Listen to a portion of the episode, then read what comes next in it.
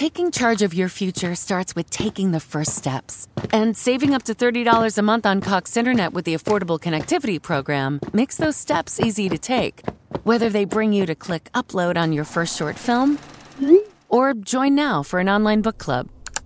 Applying is easy. See if you qualify at cox.com/acp. Non-transferable one per household application and eligibility decisions are made by the FCC. Your home is more than the sum of its parts, and creating a truly extraordinary space is about more than picking the perfect products. That's why the experts at Ferguson Bath, Kitchen, and Lighting Gallery are here to help you throughout the entire process to create a home that's as unique as you are. Bring your vision to us. Schedule your showroom consultation and see more from brands like Monogram at build.com/ferguson. Quando parliamo di paesi nordici dobbiamo fare attenzione estrema ai termini. Per paesi nordici intendiamo tutti i paesi dell'area nordica, quindi da ovest verso est Islanda, Norvegia, Danimarca e quindi isole Faroe e Groenlandia che stanno sotto la giurisdizione danese e Finlandia. Per Scandinavia, per essere poi proprio corretti, dovremmo intendere invece soltanto Norvegia e Svezia, perché se volessimo proprio cercare il pelo nell'uovo e volessimo includere la Finlandia, dovremmo parlare di Fennoscandia. Ma queste ragazze sono soltanto quisquilie. Alla fine sì, i finlandesi hanno una lingua che non ha nulla a che vedere con quella svedese e norvegese, ma la cultura e la storia della Finlandia è pressoché la stessa di quella di Norvegia e Svezia e quindi possiamo includerli almeno concettualmente nel termine Scandinavia.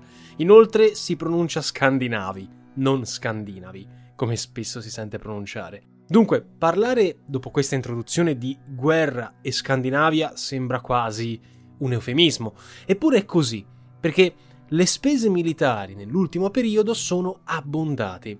I cinque paesi nordici hanno fatto scelte diverse nel corso della storia su dove andare a cercare la loro sicurezza.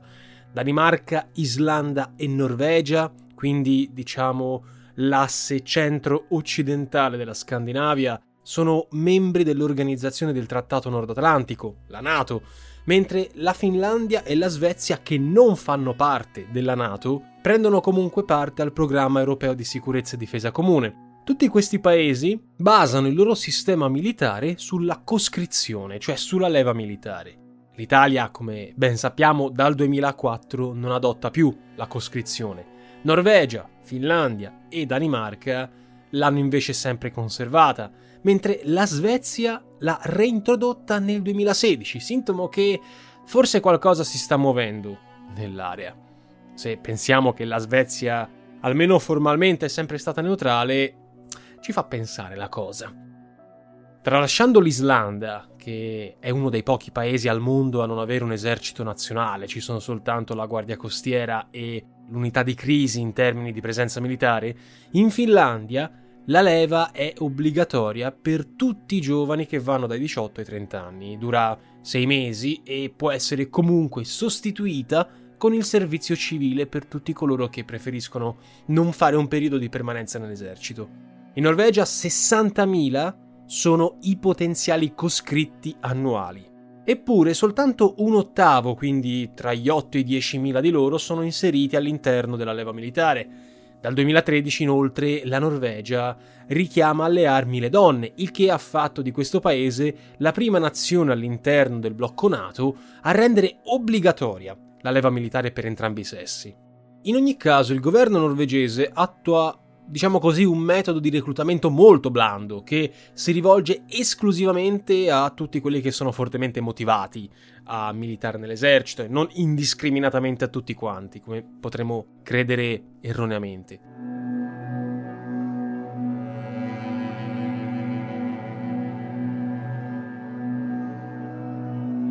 Mentre per quanto riguarda la Svezia, i piani del governo svedese sono quelli di non far rientrare più del 20% dei coscritti svedesi papabili alla leva militare obbligatoria. Questo perché diciamo c'è una sorta di scrematura e adesso la vedremo. Al resto si applicherebbe una sorta di reclutamento su base volontaria.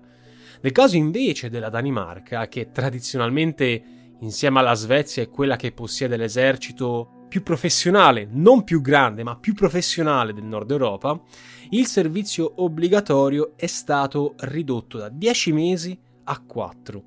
Quel che comunque è comune a tutti i paesi del nord Europa è che la leva militare non viene più vista come un modo per stazionare per boh, tot mesi i propri giovani all'interno dei ranghi dell'esercito, quanto viene vista come un'arena per reclutare seriamente, in previsione futura, soldati professionisti.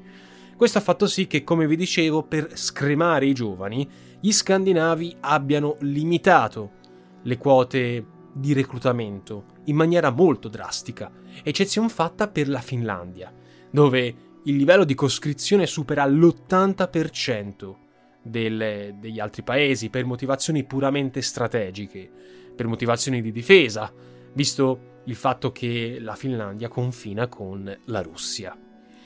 E il popolo finlandese approva quasi in toto l'elevato tasso di coscrizione, differentemente da svedesi e norvegesi. La mentalità dei finlandesi, signori miei, si basa su un assunto, cioè se l'Europa non ci difende, ci difenderemo noi da soli. E la storia poi ha fatto sì che la Finlandia facesse sempre affidamento su questo assunto. Per i finlandesi nessuno è affidabile quando si tratta di difendere i propri confini nazionali, neppure l'Unione Europea. E come sappiamo chi fa da sé fa per tre. In termini di numeri, poi, la Finlandia surclassa, come vi dicevo, i vicini nordici. Le truppe di riserva in Finlandia nel 2016 erano più o meno 350.000 individui, a fronte dei 25.000 svedesi, 40.000 norvegesi e 60.000 danesi. Logica vuole che sia proprio la vicinanza con la Russia a tenere da parte un numero così elevato di riservisti. Nel 2015 addirittura la Finlandia si disse pronta a mobilitare 900.000 riserve in caso di guerra. Qui sono numeri eh, magari un po' esagerati, però stiamo comunque parlando di guerra vera e propria. Cioè se la Russia facesse veramente guerra alla, alla Finlandia, quindi con le braghe calate, ecco, sarebbe pronta la Finlandia a spostare 900.000 truppe. La vedo dura onestamente in un mondo moderno come il nostro. Però anche sul fronte dei carri armati, giusto per fare un altro esempio, la Finlandia batte i vicini con 240 unità, dato che soltanto, per fare un esempio, la Svezia si avvicina neanche lontanamente a questo dato e neanche più di tanto con 120 carri.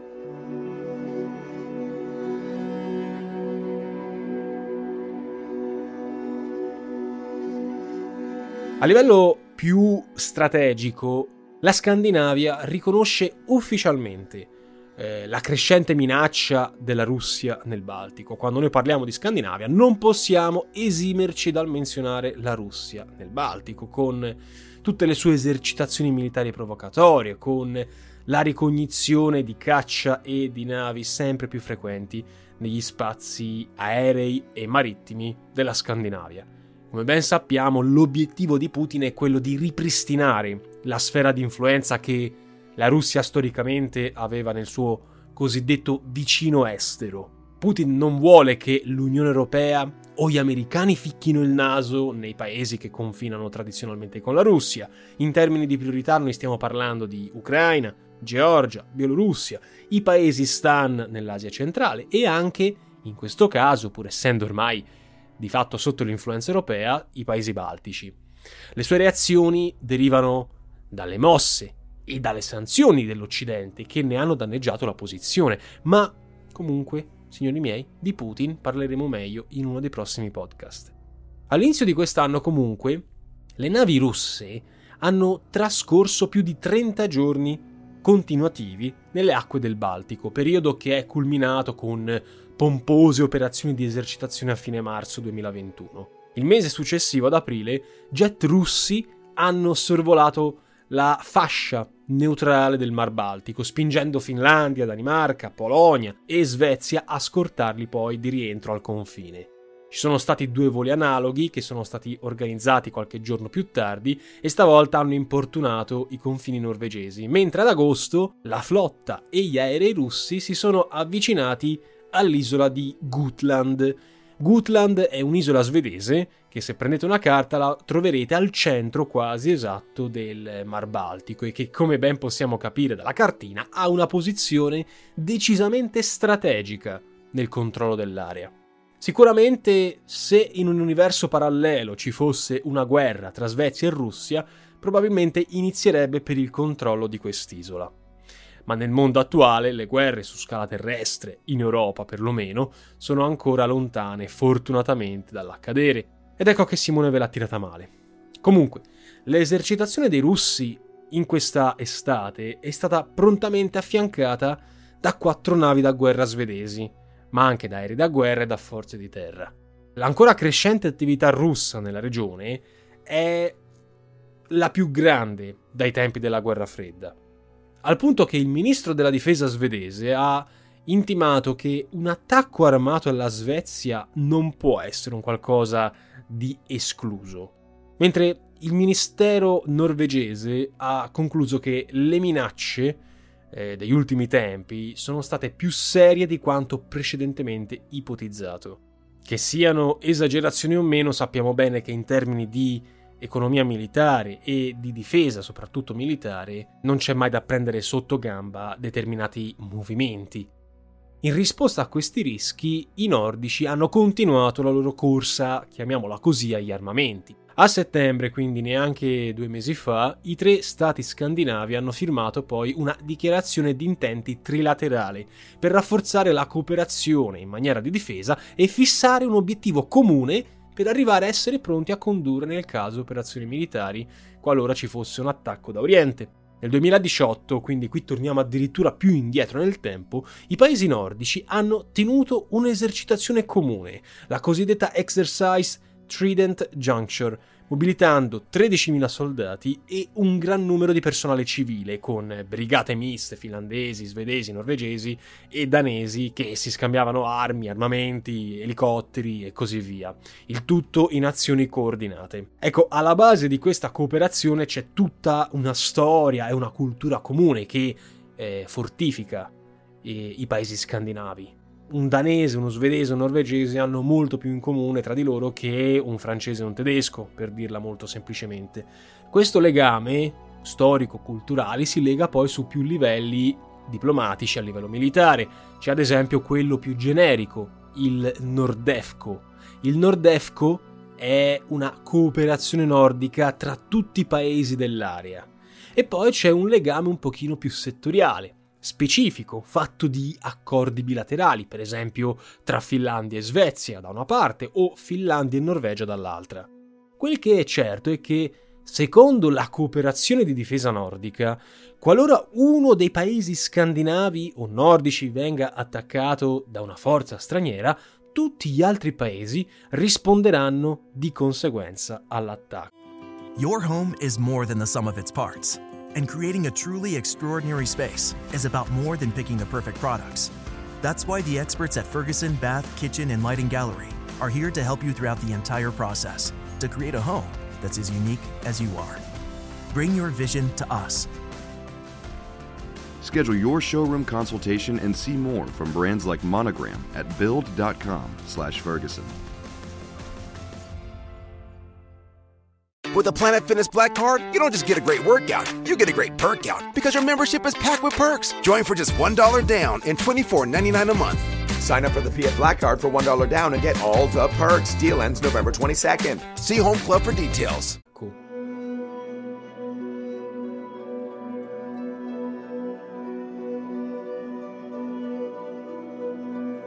Queste relazioni strette implicano anche una certa familiarità e apertura con i paesi dell'area baltica come Lituania, Estonia e Lettonia, che chiaramente, vi ricordo il video che ho fatto al riguardo, non nutrono particolari simpatie per la Russia. Certo, al momento la flotta russa nel Baltico, che vi ricordo è stazionata nell'oblast di Kaliningrad, non può essere paragonata per livello e forza di capacità eh, congiunta a quella della Nato e dei suoi partner. I russi hanno lì un sottomarino e 53 navi da guerra. Per fare anche solo un paragone generico, la sola Norvegia di sottomarini nella zona ne ha 10. Le provocazioni russe, se ci pensiamo bene, sono molto probabilmente parte di una propaganda di Putin, un segnale che lui vuole dare alla Nato per dirle di farsi gli affari suoi, di non ficcare il naso nella zona, specialmente in luoghi caldi dove c'è scompiglio politico, pensiamo all'Ucraina oppure alla Bielorussia di Lukashenko. Anche perché per paragonarla in maniera scherzosa, chi di voi ha mai giocato a Europa Universalis, questa massima la conosce molto bene, cioè se sei troppo aggressivo, il mondo intero ti dichiara guerra e allora sono casini.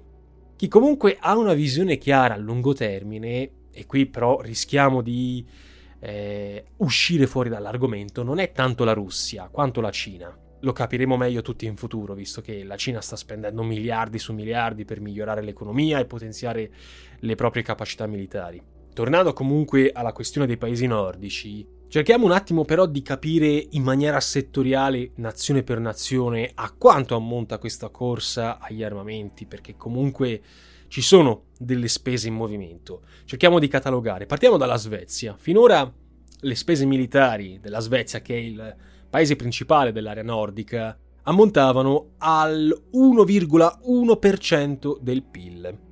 A questo 1,1 si sono aggiunti 3,1 miliardi di dollari che sono stati stanziati recentemente dalla legge sulla difesa e sono stati investiti per migliorare la capacità nel campo degli armamenti della sicurezza della Svezia. Con questi miliardi verranno creati 5 reggimenti e uno squadrone di aerei, verranno acquistati nuovi equipaggiamenti militari, verranno prese munizioni, verranno dedicate più risorse all'intelligence internazionale e soprattutto alla difesa cibernetica. Un fatto, diciamo, che fa molta specie quando si tratta di avere relazioni con la Russia. Per quanto riguarda la difesa civile, il governo svedese si è impegnato molto a rafforzare le capacità della Svezia per gestire un eventuale stato di massima allerta. Peraltro il ministero svedese ha previsto di raddoppiare il volume dell'addestramento di base dei coscritti, con un obiettivo di 8.000 o 10.000 cittadini da addestrare ogni singolo anno. Nel 2016, come già vi avevo detto, la Svezia aveva reintrodotto la coscrizione obbligatoria, però nel 2021 la Svezia ha introdotto la leva militare non solo per gli uomini, ma anche per le donne. Il ministro della difesa svedese, Pieter Hultqvist, ha descritto gli sforzi del suo paese eh, registrati negli ultimi mesi come il maggior rafforzamento delle capacità difensive militari della Svezia dagli anni 50. La politica, ha spiegato Hultqvist, ha lo scopo di proteggere la Svezia in un contesto di peggioramento della sicurezza nei paesi vicini e soprattutto in Europa. Non si deve dimenticare, signori e signori, che nonostante la lunga politica di non allineamento militare della Svezia, la nazione è tra i partner di maggiore importanza della Nato, che eh, danno un contributo particolarmente significativo alla stabilità dell'organizzazione. Come riportato dalla stessa Nato, nell'attuale contesto caratterizzato da preoccupazioni sempre più maggiori per la sicurezza sul fronte orientale dell'Europa, c'è un rafforzamento tra Svezia e Finlandia con la Nato. Se ci pensiamo bene, poi aumentare le spese del PIL verso il budget militare della sicurezza, quindi verso la difesa, adattandosi a quanto anche raccomandato indirettamente dalla Nato, potrebbe essere un primo passo molto importante per la Svezia per allentare il suo approccio formalmente neutrale, indipendente eh, in termini di politica militare. Se la Svezia entrerà a un certo punto nella Nato, ma difficilmente lo farà, la Finlandia comunque in questo mondo di universi eh, indipendenti, irreali, molto probabilmente potrebbe seguire la Svezia a ruota a causa dei suoi stretti legami culturali, anche nell'ambito della difesa e della sicurezza.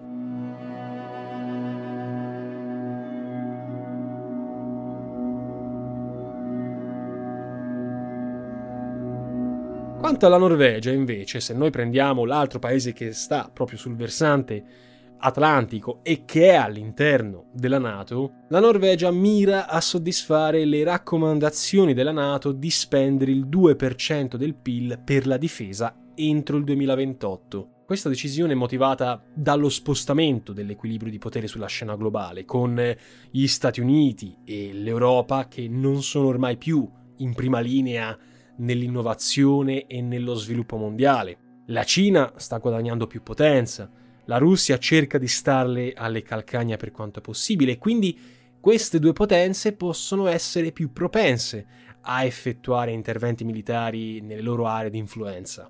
Il Ministero della Difesa norvegese ha la prima intenzione, tra tutte le scadenze, di potenziare la flotta, ma per flotta qui intendo sia quella aerea che eh, navale. Per esempio c'è l'intenzione di acquistare aerei da combattimento, ampliare il parco di pattugliatori marittimi, inserire nuovi missili navali, eh, dare avvio a una nuova generazione di sottomarini e così via. La Norvegia ha anche sottolineato l'intenzione di sviluppare ulteriormente la capacità di resistere alle minacce psicologiche, come ad esempio la disinformazione, la destabilizzazione e l'interferenza straniera nelle elezioni nazionali e soprattutto le minacce informatiche. È interessante notare che la Norvegia riconosce poi, tra le tante cose, il cambiamento climatico come un fattore che starebbe contribuendo ad aumentare il rischio di attività militare della Russia nel circolo polare artico, il cosiddetto fianco settentrionale della Nato. Per questo motivo, per il fatto che c'è sempre una crescente interazione della Russia nel circolo polare artico, vi ricordo che comunque la, la Norvegia confina con la Russia nel mare di Murmansk, si stanno sviluppando all'interno dei confini norvegesi armi di precisione a lungo raggio e anche sistemi mobili di difesa aerea. Questo è anche il motivo per cui la stessa Finlandia sta aggiornando la sua flotta aerea, questo per prepararsi a una maggiore attività militare in condizioni climatiche artiche. Proprio riguardo alla Finlandia, ecco, questa, come ben sappiamo, si trova di fronte a rivalità geopolitiche e geoeconomiche crescenti e forse quella nel massimo stato di allerta. Pur essendo membro della forza di spedizione congiunta del Regno Unito, il cosiddetto JEF, insieme a tutti gli altri paesi dell'area scandinava poi del resto, la Finlandia non appartiene formalmente a nessuna alleanza militare. Sotto questo aspetto la Finlandia gioca un ruolo chiave nello scacchiere del nord Europa e dell'Europa orientale, essendo alla frontiera diretta con la Carelia russa. In Finlandia l'adesione all'Unione Europea nel 1995 è stata vista come un fattore di stabilità, di sicurezza, ancorando il paese all'Europa occidentale dal punto di vista economico e politico. E poi è interessante notare che anche la decisione di adottare la moneta unica fin dall'inizio nel 99 è stata vista come foriera di benefici per la politica di sicurezza, visto che era legata a una sorta di maggiore integrazione a livello unitario economico europeo, in quanto avere la stessa moneta della Germania, eh, ma anche della Francia e di altri paesi della zona euro, per la Finlandia significava garantirsi stabilità eh, nella sua posizione internazionale, avere una sorta di posto di rilievo nel processo decisionale dell'Unione monetaria. La Finlandia ha continuato a investire nel suo sistema di difesa territoriale nell'era post-guerra fredda. Il paese sta attualmente eseguendo due grandi progetti di ampliamento strategico. Il primo è il programma HX, che andrà a sostituire la flotta di cacciabombardieri FA-18 Hornets entro il 2030.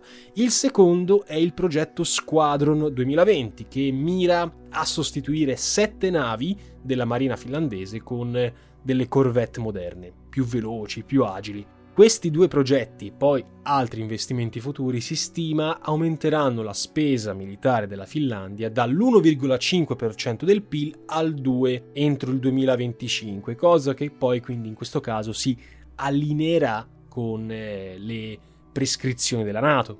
L'aumento del budget finlandese ha registrato un trend rispetto già allo scorso anno di quasi l'1%, che lo so, sembrano noccioline, ma in milioni di euro sono comunque 20 milioni di euro eh, in più al 2019, non proprio pochi pochi. La maggior parte del bilancio che la Finlandia devolve a livello militare circa un miliardo di euro, il 43%, viene destinata alle esigenze materiali dell'esercito come la modernizzazione delle armi, il rifornimento di munizioni e l'aggiornamento delle attrezzature.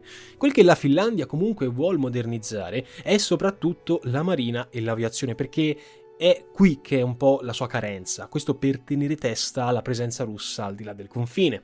Al momento quindi come ben possiamo comprendere la situazione per quanto ci hanno sempre detto che siamo in un'epoca post guerra fredda, ricorda comunque la calma prima della tempesta, o quantomeno, se non vogliamo essere sensazionalistici, ricorda un po' la tensione silenziosa che genera pur sempre molta confusione. Cioè i movimenti ci sono, inevitabile dirlo, ci sono esercitazioni, eh, muscoli mostrati per far capire chi è il più forte, i soldi al rinforzo del fronte militare per pura precauzione, diciamo così, ci sono, e le provocazioni pure quelle ci sono. Sappiamo tutti che il Baltico non sarà un'area di scontri, perlomeno nel breve medio periodo, però è anche vero che, considerando gli attori presenti, dalla triade Estonia, Lettonia, Lituania, alla Russia, alla Bielorussia, diciamo che non è del tutto scontato che in futuro, magari in un futuro neanche chissà quanto lontano, questo territorio europeo possa infiammarsi, così come è già successo in Ucraina o nel Caucaso. Io personalmente preferisco lasciare a voi le considerazioni personali e soprattutto eh, far sì che voi vi facciate una vostra personale idea. Io da parte mia invece non posso fare altro che ringraziarvi per l'ascolto. Ho colto l'occasione di oggi per approfondire questa tematica dei paesi nordici un po' a livello militare perché eh, sono da poco rientrato da un viaggio in Norvegia, il cui video penso eh, verrà pubblicato nei prossimi giorni sul canale YouTube. Vi consiglio, tra l'altro, signore e signori, di dare un'occhiata al mio ultimo video, quello sulla crisi dei semiconduttori, perché oltre a essere esploso in termini incredibili di visualizzazioni, evidentemente a molti è tornato molto utile, chiarifica in maniera schematica una delle crisi più silenziose ma dure che ci sta colpendo da questi ultimi anni. Ci sentiamo molto presto. Alla prossima settimana. Per Aspera ad Astra. Avete appena ascoltato Storie di geopolitica. Nova Lexio e il suo podcast vi aspettano nel prossimo episodio. Per Aspera ad Astra. With a Planet Fitness Black Card, you don't just get a great workout, you get a great perk out because your membership is packed with perks. Join for just $1 down and $24.99 a month. Sign up for the Fiat Black Card for $1 down and get all the perks. Deal ends November 22nd. See Home Club for details.